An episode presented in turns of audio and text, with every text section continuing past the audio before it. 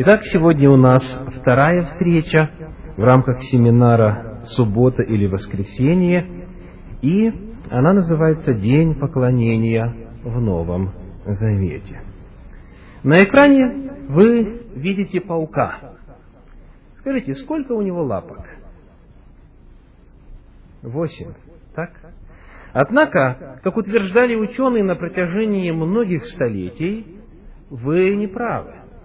Потому что около 350 года до нашей эры, согласно классификации великого греческого философа Аристотеля, паук был отнесен к насекомым шестью ногами. И на протяжении двадцати столетий и из учебника в учебник, от преподавателя к преподавателю, идея о том, что у паука на самом деле шесть лапок, передавалась как несомненная истина. Пока не появился Ламарк, выдающийся биолог и натуралист. Он тщательно изучил ноги паука. Вот как мы сейчас с вами, смотря на этот слайд, очень тщательно можем произвести анализ. И обнаружим, что оказывается, у него восемь лапок. Это открытие не произвело переворота в обществе, оно не произвело никаких значительных изменений в мировоззрении человека, но оно показывает, что очень часто мифы начинают восприниматься за истину по двум причинам. Первое. Известный человек сделал это утверждение. Второе. Прошло много времени с тех пор, как это утверждение было сделано. И вот этот подход формирования мифов, к сожалению, пронизывает всю историю человечества, пронизывает все сферы человеческого знания, все сферы человеческого опыта, не является исключением и богословие. В христианском богословии сегодня также существуют мифы. И эти мифы существуют потому, что когда-то видные религиозные деятели приняли неверные решения, по ошибке ли, либо намеренно. Во-вторых, потому что эти мифы уже очень долго существуют. В результате множество людей, которые следуют своим лидерам, пребывают в обмане. Касается ли эта истина, относится ли эта истина, описывает ли эта истина о существовании мифов и их легком распространении, касается ли она и идеи о святости Дня Поклонения. Итак, сегодня мы на основании Священного Писания Нового Завета рассмотрим несколько утверждений мифического характера. Рассмотрим несколько утверждений, которые на поверку оказываются неподтвержденными священным писанием Нового Завета, которые при исследовании оказываются мифами. Итак, начнем. Скажите, как люди спасались в Ветхом Завете? Чем они спасались? Традиционный ответ большинства христиан звучит делами. Так? В Ветхом Завете люди спасались делами, в Новом Завете люди спасаются верою. Очень распространенное убеждение. Давайте посмотрим, что в действительности Библия говорит об этом. В Новом Завете мы встречаем очень важную в этом отношении фразу, формулировку «праведный верою жив будет». Так? Это Новый Завет. Три раза в Новом Завете эта истина повторяется. Римлянам 1.17, Галатам 3.11, Евреям 10.38. Трижды Священное Писание Нового Завета говорит о том, что праведник спасается верою, праведник обретает жизнь верою. И многие полагают, что эта фраза была впервые внедрена и внесена в понимание способа спасения именно в Новом Завете. Но давайте посмотрим, что в действительности Писание говорит. Послание к римлянам, первая глава, 17 стих, сообщает нам следующее.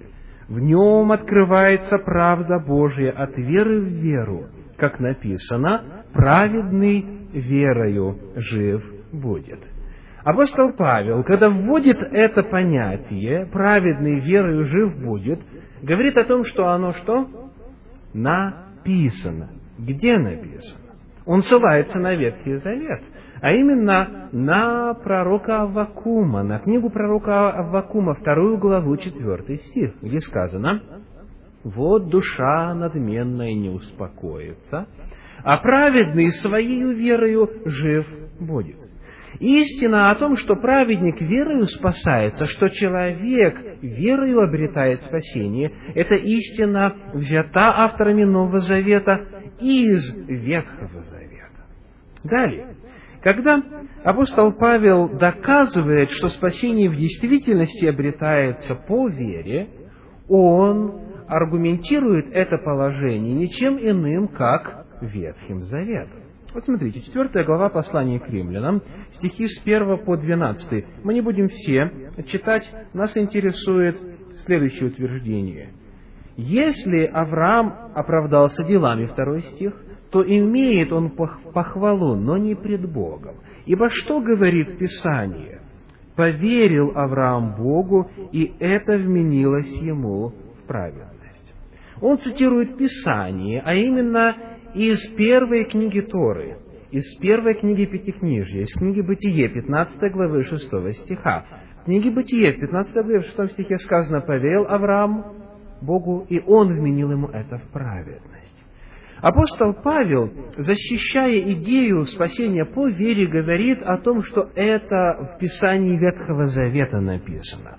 И далее он утверждает о том, что все, кто верит и в Ветхом Завете, и в Новом Завете, подобно Аврааму, получает спасение. Далее, послание к евреям в 11 главе также рассматривается вопрос веры. И 11 глава представляет собой описание многих примеров проявления веры. Там мы читаем о, об Авеле, Енохе, о Ное, Аврааме, Саре, Исааке, Иакове, Иосифе, Моисее. Упоминается Раав, Гедеон, Варак, Самсон, Ифай, Давид, Самуил. И 32 стих говорит, нет времени, чтобы о всех остальных говорить, которые верою делали то, то и то, и в конечном итоге а, получали спасение. Оказывается, в Ветхом Завете люди спасались верою, как и в Новом Завете. Это чрезвычайно важный тезис, поскольку всякий раз, когда начинается разговор о соблюдении Божьих заповедей, а, тех людей, которые считают, что их по-прежнему нужно соблюдать, часто начинают а, а, подозревать в законничестве.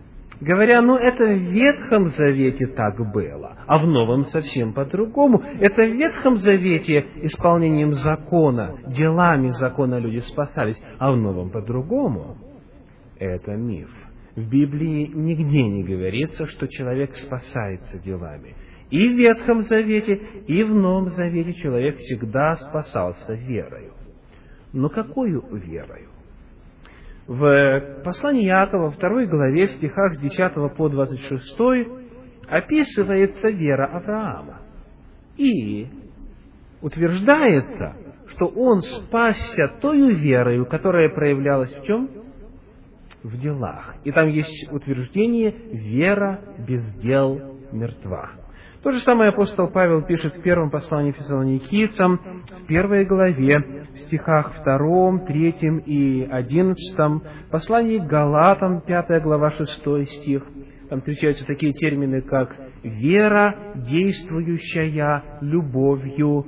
Встречается такое, такой термин, как «дело веры». Итак, путь спасения и в Ветхом Завете, и в Новом Завете заключался в чем? В вере но эта вера должна была проявляться в делах, в жизни, поступках, поведении человека. Иным, иными словами, когда мы с вами приступаем к исследованию вопроса о дне поклонения в Новом Завете, зная, что в Ветхом суббота была установлена как день поклонения, очень важно убедиться в том, что между способом спасения Ветхого Завета и способом спасения Нового Завета разницы не существует. Люди в Ветхом Завете спасались по вере и соблюдали субботу. Люди в Новом Завете спасаются по вере. Это значит, что они не могут автоматически быть освобожденными от необходимости соблюдать закон. Итак, Утвердив эту очень важную мысль, давайте посмотрим теперь, как Новый Завет теперь уже описывает само появление идеи о святости субботнего дня.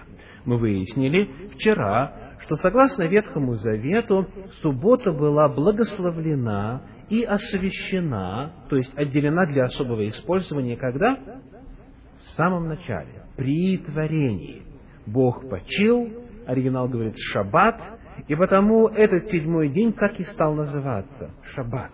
И это перешло в огромное количество языков, в том числе и в русский, суббота. Это еврейское слово. Итак, означающий покой, отдых, праздник. Что Новый Завет говорит о том, когда суббота была установлена? Сообщает ли Новый Завет о том, что она появилась впервые только в 15 веке до нашей эры, как считают многие в современном христианстве, полагая, что суббота впервые была дана еврейскому народу во время заключения завета на горе Синай. Итак, послание к евреям, 4 глава, стихи 3-4, вот что говорят о субботе. «А входим в покой мы уверовавшие, так как он сказал, «Я поклялся в гневе моем, что они не войдут в покой мой» хотя дела его были совершены еще в начале мира. Ибо негде сказано о седьмом дне так, «И почил Бог в день седьмой от всех дел своих». Итак, скажите, какое место Писания цитируется здесь? Книга Бытие, вторая глава, стихи с первого по третий говорится о том, что дела были совершены еще в начале мира, и о седьмом дне, о субботе, было сказано вот так. Как? Почил Бог день седьмой от всех дел своих. Давайте посмотрим, как это фактически выглядит в изначальном месте, в книге Бытие второй главе. «Так совершены небо и земля, и все воинство их, и совершил Бог к седьмому дню дела свои, которые Он делал, и почил в день седьмой от всех дел своих, которые делал, и благословил Бог седьмой день, и осветил его, ибо вон и почил от всех дел своих, которые Бог творил и созидал. Итак, автор послания к евреям считает, что суббота была установлена когда? При творении. При творении. А написал это послание человек, очень хорошо знающий Тору, очень хорошо знающий Ветхий Завет, очень хорошо знающий то, что Бог говорил до Нового Завета. Он считает, что суббота была установлена в самом начале при творении. Так. Продолжая исследование вопроса о том, когда, согласно авторам Нового Завета, была утверждена святость субботнего дня, мы обратимся к Евангелию от Марка, второй главе, стихам 27 и 28. Марка, вторая глава, стихи 27 и 28. «И сказал им, суббота для человека, а не человек для субботы, посему, то есть поэтому, Сын человеческий есть Господин и субботы. В синодальном переводе логика между 27 и 28 текстом полностью отсутствует. Вот скажите, на основании того, что я только что прочитал, если у вас Библия открыта на этом месте в синодальном переводе, скажите, почему Сын Человеческий есть Господин субботы? 28 стих говорит, посему, то есть поэтому Сын Человеческий есть Господин субботы. Поэтому это почему? Должно быть в 27 стихе причина э, указана, так? А что 27 стих говорит? Суббота для человека, а не человек для субботы. Посему Сын Человеческий Господин субботы. Видите, что в 27 стихе не дана причина в синодальном переводе. Чего-то не достает, чего-то не хватает.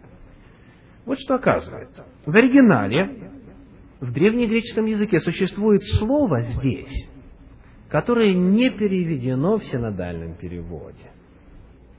И это слово древнегреческое «гиномай». «Гиномай». Вы видите, как оно э, выглядит по-гречески. И это слово «гиномай» означает «произойти», «появиться», «быть сотворенным». Итак, оригинал дословно говорит, суббота была сотворена для человека, а не человек для субботы. Поэтому Сын человеческий есть господин и субботы. А теперь понятна причина. Почему он господин и субботы? Потому что Священное Писание утверждает, что он был Творцом всего. Колоссянам 1 глава 16 стих говорит, «Ибо им создано все, что на небе, что на земле, видимое, невидимое и так далее». Сам Сын Божий, который воплотился в виде Иисуса Христа на протяжении 33 с половиной лет в первом веке нашей эры, Он сам творил когда-то. Она была сотворена, Он творец, поэтому Он есть Господин и субботы, и всего остального, что Он сотворил. Итак, на самом деле, как говорит оригинал, Иисус Христос здесь заявляет о том, что суббота когда появилась? В самом начале. Он тоже, как и автор послания к евреям, отсылает установление святости субботы в самое начало. В самое начало, как мы говорили вчера, суббота была фактически вплетена в саму нить времени – и появился такой цикл, как неделя, который не обусловлен ни математическими, ни астрономическими величинами. Итак, задавая вопрос о том, как авторы Нового Завета понимали, когда появилась святость субботы, мы видим, что они относили ее к самому началу.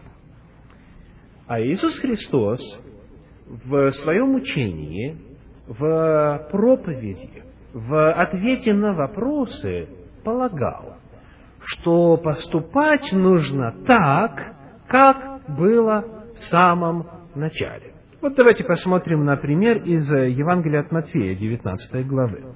Евангелие от Матфея, 19 глава, стихи с 3 по 8. «И приступили к нему фарисеи, и, искушая его, говорили ему, по всякой ли причине позволительно человеку разводиться с женой своей?» Смотрите, как Христос отвечает. Он сказал им в ответ, «Не читали ли вы, что сотворивший вначале мужчину и женщину сотворил их и сказал, посему оставит человек отца и мать и прилепится к жене своей, и будут два одною плотью. Так что они уже не двое, но одна плоть. Итак, что Бог сочетал, того человек да не разлучает. Когда они задают ему вопрос о том, по каким причинам, по всякой ли причине позволительно разводиться, он говорит, как было в самом начале, какова была изначальная воля Божья. Воля Божья заключалась в том, чтобы не было разводов. И они ему говорят, седьмой стих, они говорят ему, как же Моисей заповедал давать разводное письмо и разводиться с нею, то есть женою он говорит им, Моисей по, жестокосердию вашему позволил вам разводиться с женами вашими, а сначала не было так. И так они говорят, Моисей заповедал, а он говорит, Моисей позволил. Христос считал, что должно быть так, как в самом начале. И когда мы смотрим на самое начало, то еще до грехопадения, мы находим два великих института, два великих учреждения. Первое – это брак, семья, еще до грехопадения. Второй – суббота, святой отрезок восьмидневной недели, который Бог установил еще до грехопадения. Итак, по мнению Иисуса Христа, то, что было в самом начале, то необходимо воспроизвести сегодня. Мы с вами рассмотрели вопрос о том, как Новый Завет смотрит на время появления святости субботы. Согласен ли он с Ветхим в том, что святость субботнего дня появилась в самом начале при творении для Адама и Евы, следовательно, для всех людей, вне зависимости от национальности. Второй вопрос, который очень важно рассмотреть, это вопрос заключения Нового Завета. Мы живем в эпоху Нового Завета, посему появляется вопрос о том, какое отношение к нам имеют заповеди и предписания, данные в Ветхом Завете. Итак, первый вопрос. Скажите, с кем был заключен Новый Завет? Очень часто, если вы зададите этот вопрос верующим христианам, они ответят вам, Новый Завет был заключен с язычниками. Это еще один миф. Библия нигде об этом не говорит. Библия в действительности говорит о том, что язычники присоединились к завету, но нигде не говорит, что Бог с язычниками завет заключил. Давайте посмотрим, что в пророчестве было предсказано. Итак, это книга пророка Иеремии, 31 глава, стихи с 31 по 34. 31 глава, с 31 по 34. «Вот наступают дни, говорит Господь, когда я заключу с домом Израиля и с домом Иуды новый завет. Не такой завет, какой я заключил с отцами их в тот день, когда взял их за руку, чтобы вывести их из земли египетской. Тот завет мой они нарушили, хотя я оставался в союзе с ними, говорит Господь.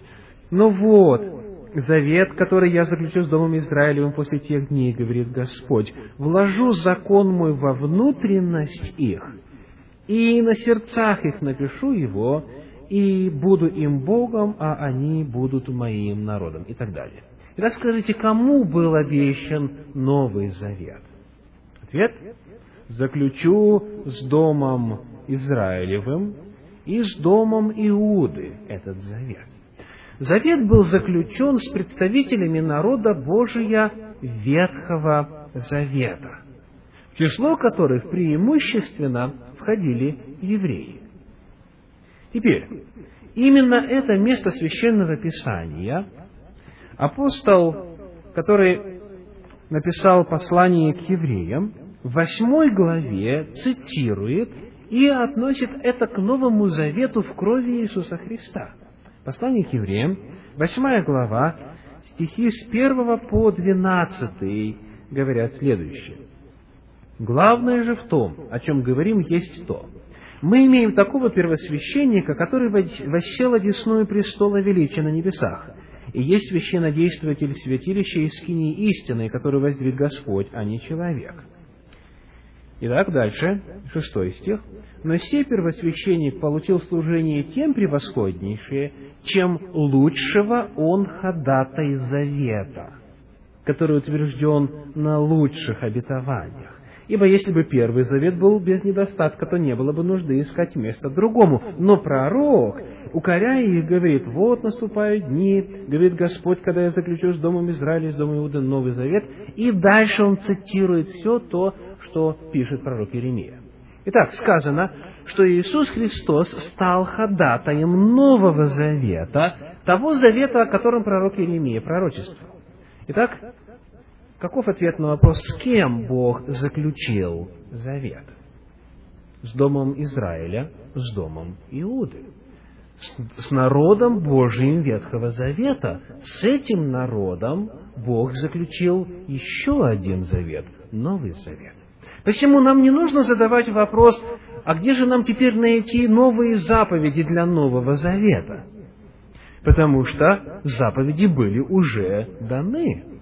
Бог не берет какой-то новый, абсолютно новый народ и не начинает им заново объяснять, что Он желает видеть в своих последователях.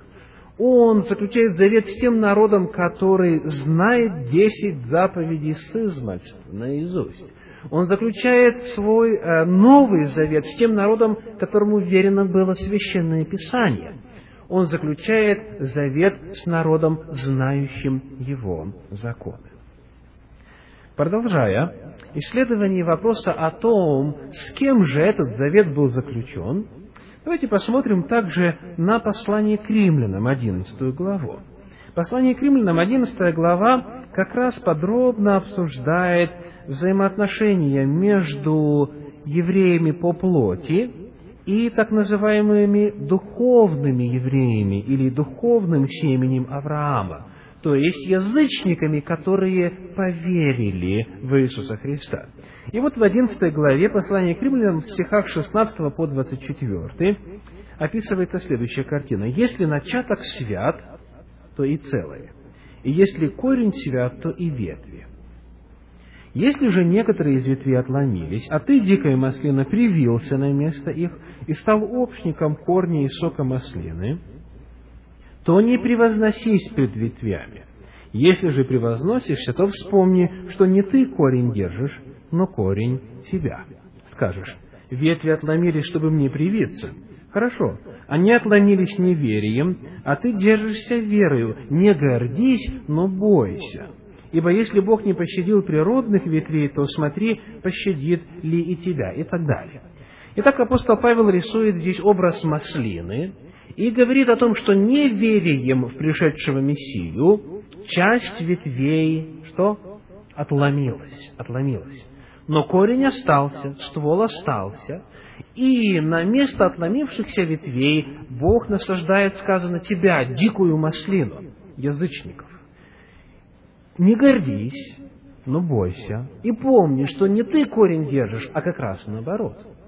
То есть Священное Писание говорит о том, что Бог заключил завет с народом, который исполнял его закон, знал его закон, и к этому завету язычники присоединяются – они присоединяются к уже утвержденному завету.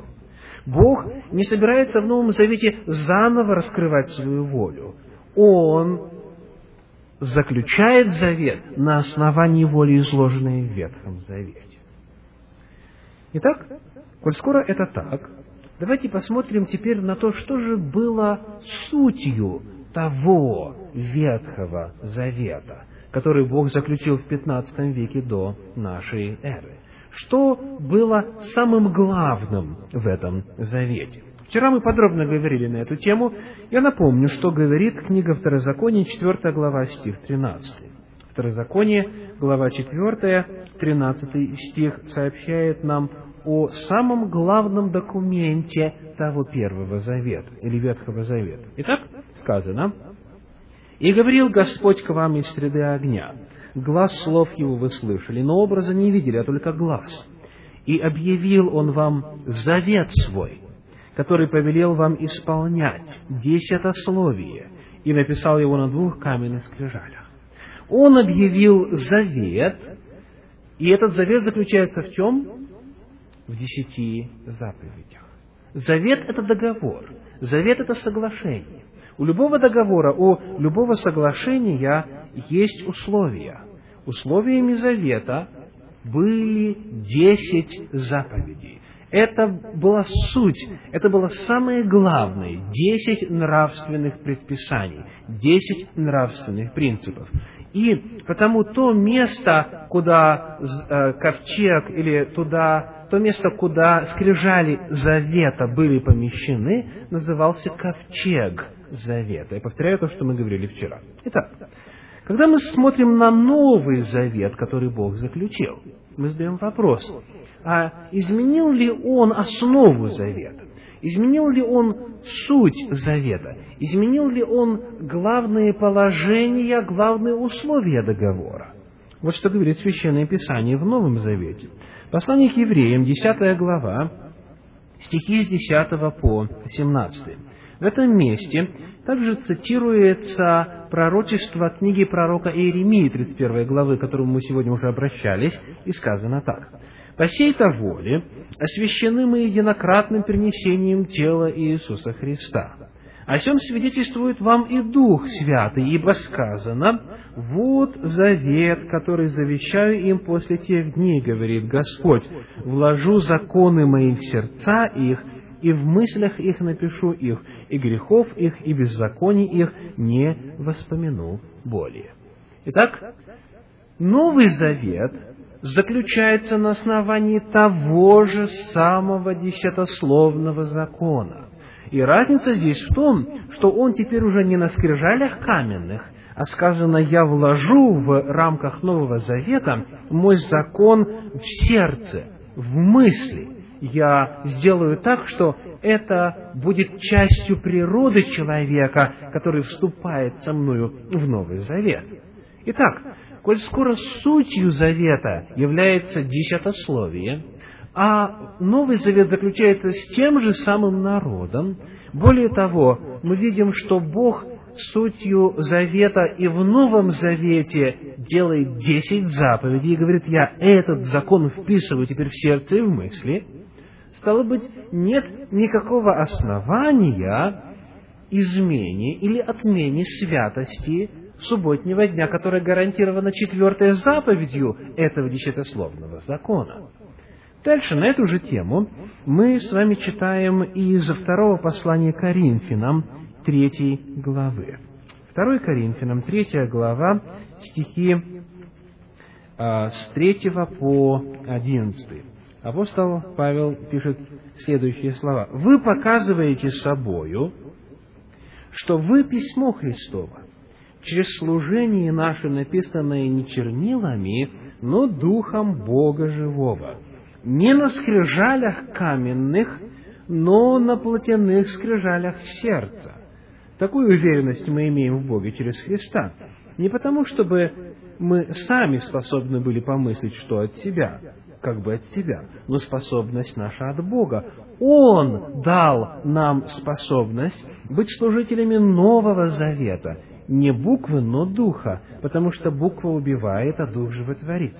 Если же служение смертоносным буквам, начертанное на камнях, было так славно, что сыны Израилева не, смог, не могли смотреть на лице Моисеева по причине славы лица его приходящей, то не гораздо ли более должно быть славно служение Духа?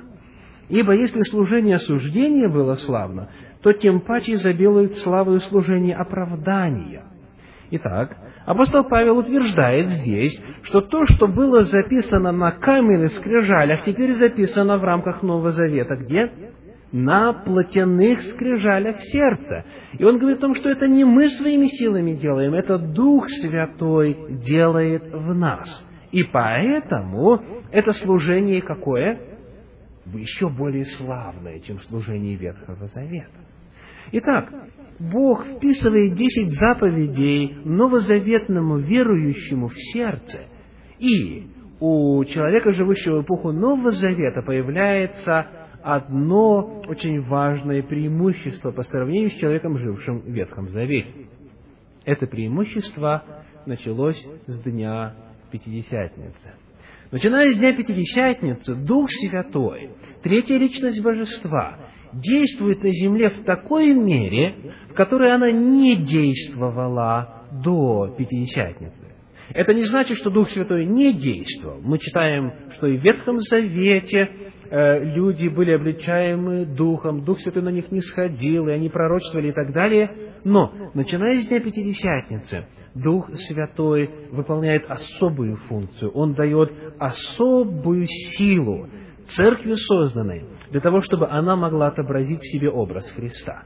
Итак, в Новом Завете не только десять заповедей остаются, они еще более славными становятся. Исполнение этих заповедей не человеческими усилиями достигается, а силой Духа Святого. Послание к римлянам, поэтому в восьмой главе, в стихах с третьего по седьмой описываются следующие слова – как закон, ослабленный плотью, был бессилен, то Бог послал Сына Своего в подобие плоти греховной в жертву за грех и осудил грех во плоти. С какой целью? Чтобы оправдание закона исполнилось в нас, живущих не по плоти, но по духу. И дальше говорится, Потому что плотские помышления – суть вражда против Бога, ибо закону Божию не покоряются, да и не могут. И так сказано, что в результате жертвы Иисуса Христа, в результате наступления эпохи Нового Завета, теперь оправдание закона или праведность закона исполняется в нас. И если мы живем по духу, а не по плоти, то мы покоряемся закону Божьему.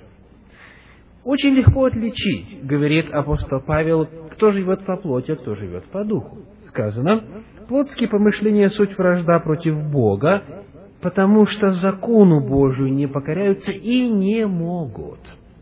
Человек же, который рожден свыше, обрел силу Святого Духа, в нем исполняется праведность закона, не его силою, но это показывает, что он живет по духу. Итак, Новый Завет, как говорит Священное Писание, заключается, во-первых, с тем же самым народом, что и Ветхий Завет, во-вторых, сутью Нового Завета является тот же декалог или то же десятисловие, что и в Ветхом Завете. И разница теперь заключается в том, что новозаветные верующие обладают гораздо большими способностями и силою, чем те, кто жил в Ветхом Завете. Мы обнаруживаем также, что ковчег Завета, теперь уже Нового Завета, находится в небесном святилище.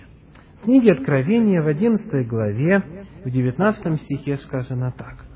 «И отверся храм Божий на небе, и явился ковчег завета его в храме его, и произошли молнии, голоса, и громы, и землетрясения, и великий град.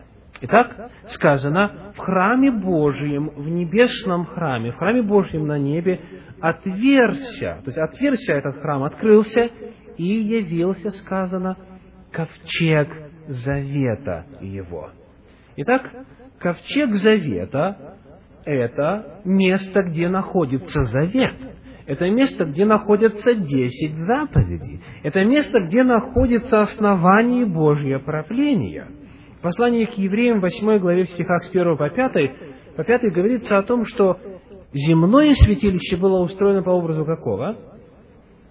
Небесного. То есть, когда в земное святилище Бог повелел Моисею положить в ковчег завета две скрижали, то есть текст договора, текст завета, это означало, что это было сделано по образцу того, который на небе находится. И в книге Откровения, в книге, которая была написана в 95 году нашей эры, то есть первого века, то есть это последняя книга канона, утверждается, что на небе находится этот ковчег завета. Итак, исследуя вопрос о Новом Завете и, об его, и о его отличиях, мы видим, что критерии те же, основа та же, народ тот же, но отличие теперь в силе, в количестве славы, в количестве возможностей и в степени возможностей отобразить в себе идеалы, которые Бог оставил. Теперь, на вопрос о святости субботы в Новом Завете, о дне поклонения в Новом Завете, мы можем посмотреть также с точки зрения закона. Закона. Итак, давайте посмотрим на три пары стихов. На три пары стихов, которые говорят о законе. В послании к Ефесянам во второй главе в 15 стихе сказано, что... А, ну, давайте прочитаем. Ефесянам 2 глава, стих 15.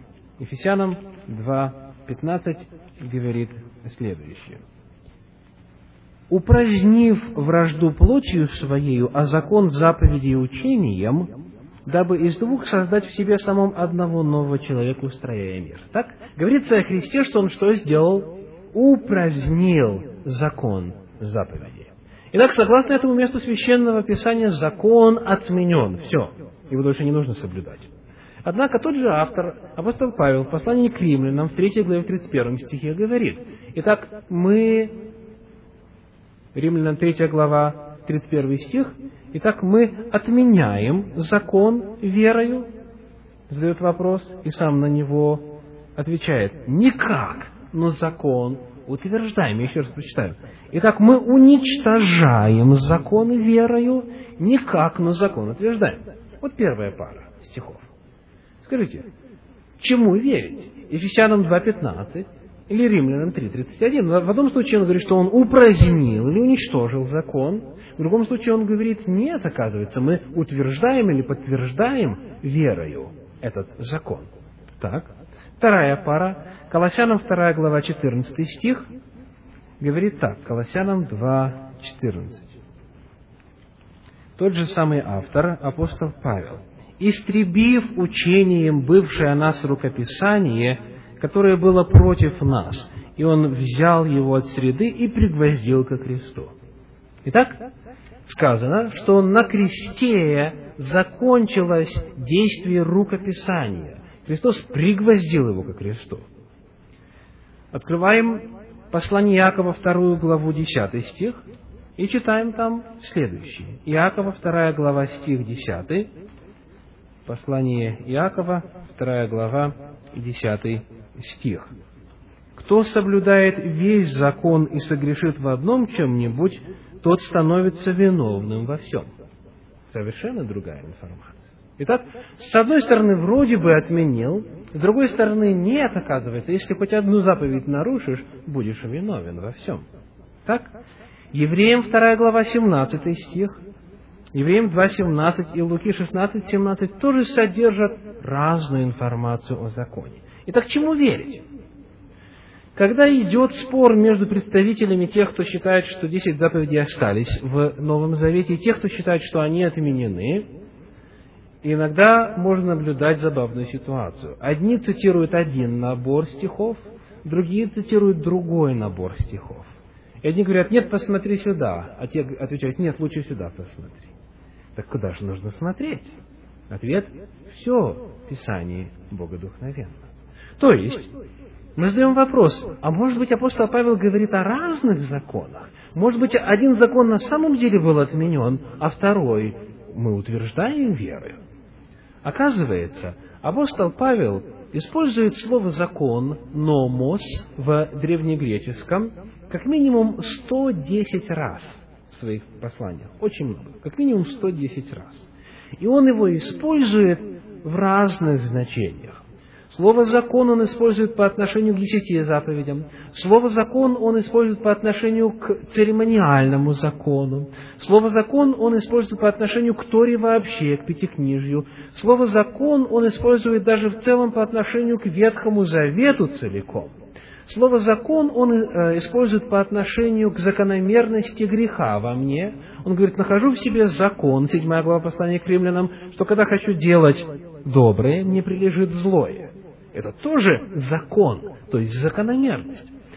Он использует закон в разных, разных смыслах. Он всякий раз использует одно и то же самое слово «номос» по-древнегречески. Но нужно смотреть, о каком законе в каждом конкретном случае он говорит. Но есть одно место в его трудах, в его посланиях, которое расставляет все точки над «и» и совершенно определенно говорит что он имеет в виду? Это первое послание Коринфянам, 7 глава, 19 стих. 1 Коринфянам 7, 19. Обрезание ничто и не обрезание ничто, но все в соблюдении заповедей Божиих. Скажите, что он здесь противопоставляет? Обрезание – это часть какого закона? Церемониального закона, так? И он противопоставляет церемониальный закон заповедям Божиим. И он говорит, теперь не имеет значения, обрезываетесь вы или нет. Все, что относилось к церемониальному закону в рамках Нового Завета, отменено. Это не нужно исполнять. И мы поговорим сейчас о причине. Он говорит о том, что церемониальный закон – это ничто, но соблюдение заповедей Божьих – все. Итак, когда мы читаем о том, что закон отменен, мы знаем, что он говорит о церемониальном законе. Когда мы читаем о том, что закон не отменен, мы знаем, что он говорит о законе Божьем или о законе десяти заповедей.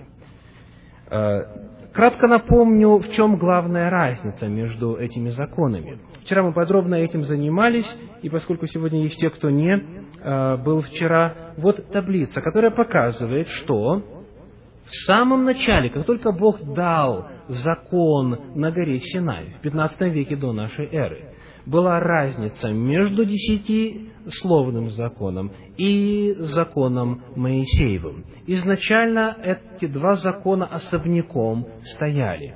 Закон Божий произнес сам Бог, он же записал на скрижалях и повелел поместить в ковчег. Закон Моисеев Бог рассказал Моисею, а Моисей уже сообщил народу, и Моисей же записал в книгу закона и поместил справа от ковчега.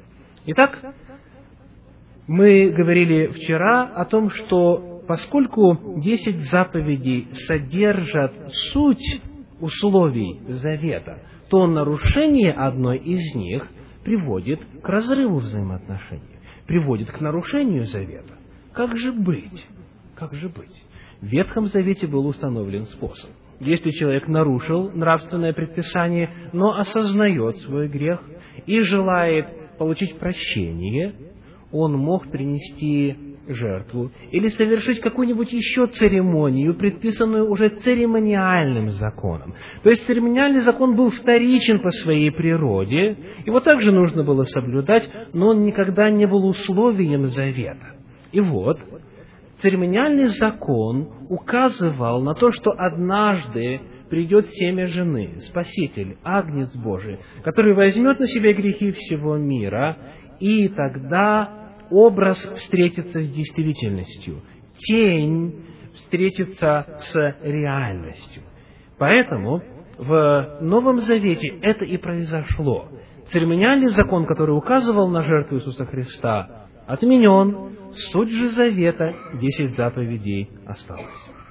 Итак, коль скоро мы выяснили, что закон десяти заповедей по-прежнему остался в Новом Завете, как основа завета, как основа договора, и он неоднократно, как говорит Священное Писание, неоднократно в Новом Завете подтверждается, давайте теперь повнимательнее посмотрим на саму природу десятословия, на саму природу десяти заповедей, согласно Новому Завету, я хочу подчеркнуть. Во-первых, мы выясняем, что это условие Завета и в Новом Завете. Мы об этом уже сегодня говорили достаточно много. Послание к евреям, 10 глава, стихи с 10 по 17. И в Новом Завете десятисловие является центром. Так? Во-вторых, Новый Завет говорит о том, что десять заповедей – это совершенный закон. Мы читаем в послании Якова в первой главе в 25 стихе следующие слова. «Но кто вникнет в закон совершенный, закон свободы, и прибудет в нем, тот, будучи не слушателем забывчивым, но исполнителем дела, блажен будет в своем действии». Здесь упоминается некий закон э, свободы. И так сказано, кто вникнет в закон совершенный, закон свободы и так далее, и так далее. Что это за закон? Что это за закон свободы, который назван здесь совершенным? Чуть дальше, буквально несколько стихов вперед, во второй главе, в стихах с 10 по 12, Яков дает ответ на этот вопрос. Кто соблюдает весь закон и согрешит в одном чем-нибудь, тот становится виновным во всем. Ибо тот же, кто сказал «не прелюбодействуй», сказал «и не убей». Посему, если ты не прелюбодействуешь, но убьешь, то ты также преступник закона. Так говорите и так поступайте, как имеющие быть судимы по закону свободы. Итак, закон свободы в этом отрывочке – это какой закон? Десять заповедей. Это тот закон, в котором есть заповеди «не прелюбодействуй, не убей» и все остальные. Итак, Иаков говорит, что закон свободы, закон совершенный – это закон десяти заповедей. И если нечто совершенно, то всякое добавление к нему или изъятие чего-нибудь от него приведет к нарушению совершенства. Совершенный означает неизменный. Дальше. О десятисловном законе в Новом Завете мы читаем еще вот следующие слова. Римлянам 7 глава, стихи 7 и 12. Что же скажем? Неужели от закона грех? Никак. Но я не иначе узнал грех, как посредством закона, ибо я не понимал бы и пожелания, если бы закон не говорил «не пожелай». О каком законе он говорит?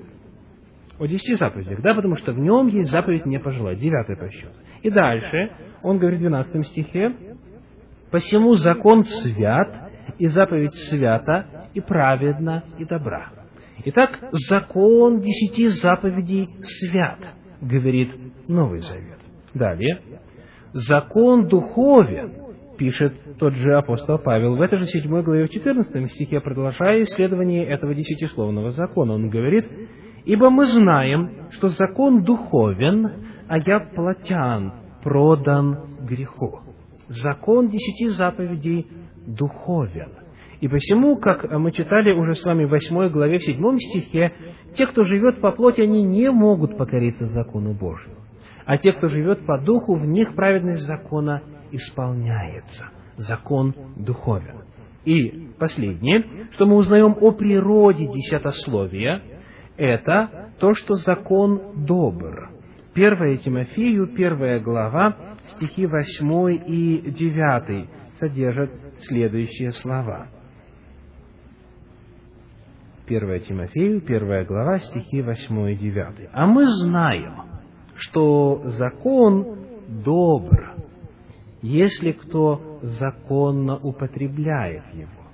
Зная, что закон положен не для праведника, но для беззаконных и непокоривых, и причисляется э, для блудников, для оскорбителей отца и матери, для человека убийц, э, и перечитается заповеди десяти словного закона. Итак, закон добр, но Павел предупреждает, что если кто законно использует его, причина, по которой э, многие христиане испытывают буквально аллергию на само звучание слова «закон», заключается в том, что они слишком много видели законников. Они видели людей, которые считали, что самим исполнением закона они могут спастись. Закон добр, если кто законно употребляет его. Итак, природа десятословия, согласно Новому Завету, заключается в том, что десять заповедей есть условия Нового Завета, как и Ветхого, что закон совершен, свят, духовен и добр. Вот здесь вы на экране видите целый э, список стихов, которые говорят о неизменности десяти заповедей, о неизменности закона. Мы, конечно, не будем их читать, я просто быстренько назову. Матфея 5, 17 и 18 сам Христос говорит о том, что ни одна йота, ни черта не придет из закона. 19 глава Матфея 16 по 19 стихи, Луки 16 глава 17 стих, Иаков 2 глава стихи 10 и 11, 1 Иоанна 2 глава стихи 3, с 3 по 6, 5 глава 2 и 3 и, и так далее. И так далее. То есть слишком много будет перечислять. Новый Завет совершенно определенно и многократно говорит о неизменности закона. О неизменности закона. Это никак не может относиться к церемониальному закону. Он был отменен. Речь идет о неизменности закона десяти заповедей конкретно на тему о четвертой заповеди, конкретно на тему о святости субботы, говорится, э, помимо вот э, тех мест, которые мы упомянули, которые вы видели на экране, в послании к евреям в четвертой главе в стихе 9. Евреям четвертая глава, девятый стих. Там есть фраза, которая также вызывает много споров в современном христианстве. Евреям 4.9. «Посему для народа Божия еще остается субботство». Итак, э, вы можете встретить э, следующие два популярные истолкования этого места. Народ Божий – это евреи, субботство – это соблюдение субботы. Еженедельное соблюдение субботы для народа Божьего, то есть для евреев, по-прежнему остается. Либо другое истолкование. Народ Божий – это мы, а субботство – это покой во Христе. То есть для народа Божия, для нас еще остается субботство, то есть покой во Христе. Но не нужно соблюдать еженедельную субботу. Давайте посмотрим, о чем в действительности это место говорит. Во-первых, обращаясь к оригиналу. Когда мы читаем э, четвертую главу послания к евреям в оригинале, мы находим, что там используются два разных слова. Во-первых, везде, где вы э, видите в синдальном переводе слово «покой», это является переводом греческого слова катапаусис. Отсюда наше слово пауза, так? Остановка, покой. Катапаусис, покой. И это слово используется для описания внутреннего покоя, покоя Божия, а, покоя во взаимоотношениях с Богом. Но когда вы доходите до 9 стиха, где сказано «посему для народа Божия еще остается субботство», вы там находите совершенно другое слово. Вот на экране вы видите, как оно выглядит. Оно звучит по-древнегречески «сабатисмос». Я думаю, что вполне и без перевода мы могли бы так обойтись. Потому что корень этого слова «суббота». «Саббатисмос» – это еженедельное соблюдение субботы, как святого дня. Итак, мы, во-первых, выяснили, о, как, о чем речь идет. Речь идет о праздновании субботы, о святости субботы. Теперь нам нужно выяснить ответ на вопрос о том, а кому это относится. Кто такой народ Божий? Во-первых, скажите, кому было послание к евреям написано? Те из вас, кто а, начал две недели назад посещать а, домашние церкви, где началось изучение послания к евреям, стих за стихом от начала до конца, уже знают ответ на этот вопрос. Послание к евреям было написано евреям, уверовавшим во Христа. Это мы читаем во второй главе в стихах третьем и четвертом. Сказано, что вы слышали благовествование спасения и приняли, и оно в вас утвердилось. Так? Это было написано евреям христианам. Пятой главе, в 12 стихе говорится о том, что, судя по времени, вам надлежит уже быть учителями. Мы узнаем отсюда, что это было написано евреям, христианам, которые уже давно принадлежали к церкви. Что это означает? Коль скоро они принадлежали к той же самой церкви, что и мы с вами принадлежим, к церкви Христовой, то, следовательно, все, что им написано, и к нам относится. Но помимо этого, во втором послании Петра, во второй главе, в стихах 9 и 10, апостол Петр говорит о том, что называется термином «народ Божий» в эпоху Нового Завета. Итак, 2 Петра, 2 глава, стихи 9 и 10. Помните? «Но вы род избранный». Вернее, это 1 Петра. 1 Петра, 2 глава, стихи 9 и 10. «Царственное священство, народ святой, люди, взятые в удел, дабы возвещать совершенство, призвавшего вас из тьмы в чудный свой свет. Некогда не народ, а ныне народ Божий. Некогда не помилованные, а ныне помилованные. Кому это могло относиться? только к язычникам. Потому что э, они когда-то не были частью народа Божия. А в эпоху Нового Завета уже в гораздо большем количестве, чем в Ветхом Завете, стали присоединяться к народу Божию. Итак, народ Божий – это и язычники, и евреи, объединенные в рамках одной Христовой Церкви, принявшие волю Божию и поверившие в Иисуса Христа как в Мессию и Спасителя. Итак, мы видим, что для народа Божия, то есть для христиан, вне зависимости от национальности, еще остается саббатисмос, еженедельное соблюдение субботнего дня. В-третьих, мы можем посмотреть на контекст. В контексте, в третьем и четвертом стихе этой четвертой главы говорится именно о седьмом дне недели. Сказано, что когда дела были совершены еще в начале мира, Бог успокоился от трудов своих – Речь идет именно о субботе, седьмом дне недели. И сразу после утверждения девятого стиха о том, что для народа Божия еще остается субботство, сказано, мы входим в покой Его, давайте лучше прочитаем, мы успокаиваемся от трудов своих, подобно тому, как Бог от своих. Итак, я еще раз прочитаю, 4 глава, 10 стих. Ибо кто вошел в покой его, тот и сам успокоился от дел своих, как и Бог от своих. Скажите, когда Бог успокоился от своих дел? Это ссылка на что? Седьмой день. Сказано, как Он сделал, так и мы делаем. Причем, конечно же, авторы синодального перевода сделали так, что десятый стих выглядит как одномоментный акт. То есть якобы, что мы вошли и успокоились. Оригинал говорит, мы входим. мы а, входим в Его покой. Входим когда? Мы входим, когда принимаем Его, мы входим в катапаусис, так? Но мы еженедельно входим в Его покой и успокаиваемся от дел своих, как и Бог от своих, когда? В субботний день, который остается для народа Божьего. То есть десятый стих снова цитирует самое начало, что Бог все за шесть дней сотворил, и благословил этот день, и осветил, и успокоился. И мы, сказано, делаем то же самое. Итак, послание к евреям, 4 глава, 9 стих, говорит о том, что на эпоху Нового Завета день субботний, как день святой, от начала мира установленный, остается, подтверждается. Теперь посмотрим на практику Нового Завета. То есть, какой день Иисус Христос соблюдал, какой день его ближайшие последователи соблюдали, какой день соблюдали первые христиане, какой день соблюдали апостолы.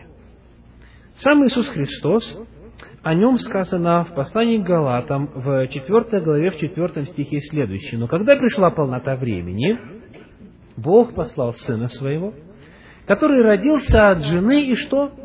Подчинился закону. Сказано, что Иисус Христос, когда был на земле, подчинился закону. Он исполнял закон. В первом послании Петра, во второй главе, в 22 стихе сказано, что он не сделал никакого греха. А грех есть что? Беззаконие, нарушение закона, так? То есть Священное Писание утверждает, что Иисус Христос за всю свою жизнь не сделал ни одного греха. Это означает, что Он не нарушил ни одной заповеди. Сказано, Он подчинился закону. Он не нарушил в том числе и четвертую заповедь. Поэтому мы находим послании, э, вернее, в Евангелии от Луки в 4 главе 16 стихе, что Он по своему обыкновению в субботний день вошел в синагогу. Итак, Иисус Христос, живший до э, смерти Агнца Божия, конечно же, соблюдал закон, который был в Ветхом Завете. Я думаю, в этом сомнения нет. Или есть. В некоторых странным образом появляется подозрение в безгрешности Иисуса Христа. Они говорят, нет, Он нарушал субботу. Он нарушал четвертую заповедь. Давайте на мгновение остановимся и подумаем, что это для нас значит это значит, что мы все еще во грехах наших. Потому что если Христос хотя бы одну Божью заповедь нарушил, значит, Он не мог стать невинным агнцем Божьим. Значит, Он сам должен был бы нуждаться в Спасителе, а значит, мы еще не спасены. Тем не менее, мы находим, что Иисуса Христа обвиняли в нарушении субботы. В Евангелии от Иоанна в 5 главе, в 16 стихе мы читаем о том, как э, э, религиозные вожди обвиняли его в нарушении субботы. Сказано так. «И стали иудеи гнать Иисуса, искали убить его за то, что он делал такие дела в субботу». И 18 стих говорят, говорит, он нарушал субботу. Итак, обвинение такое Христу в действительности было выдвинуто.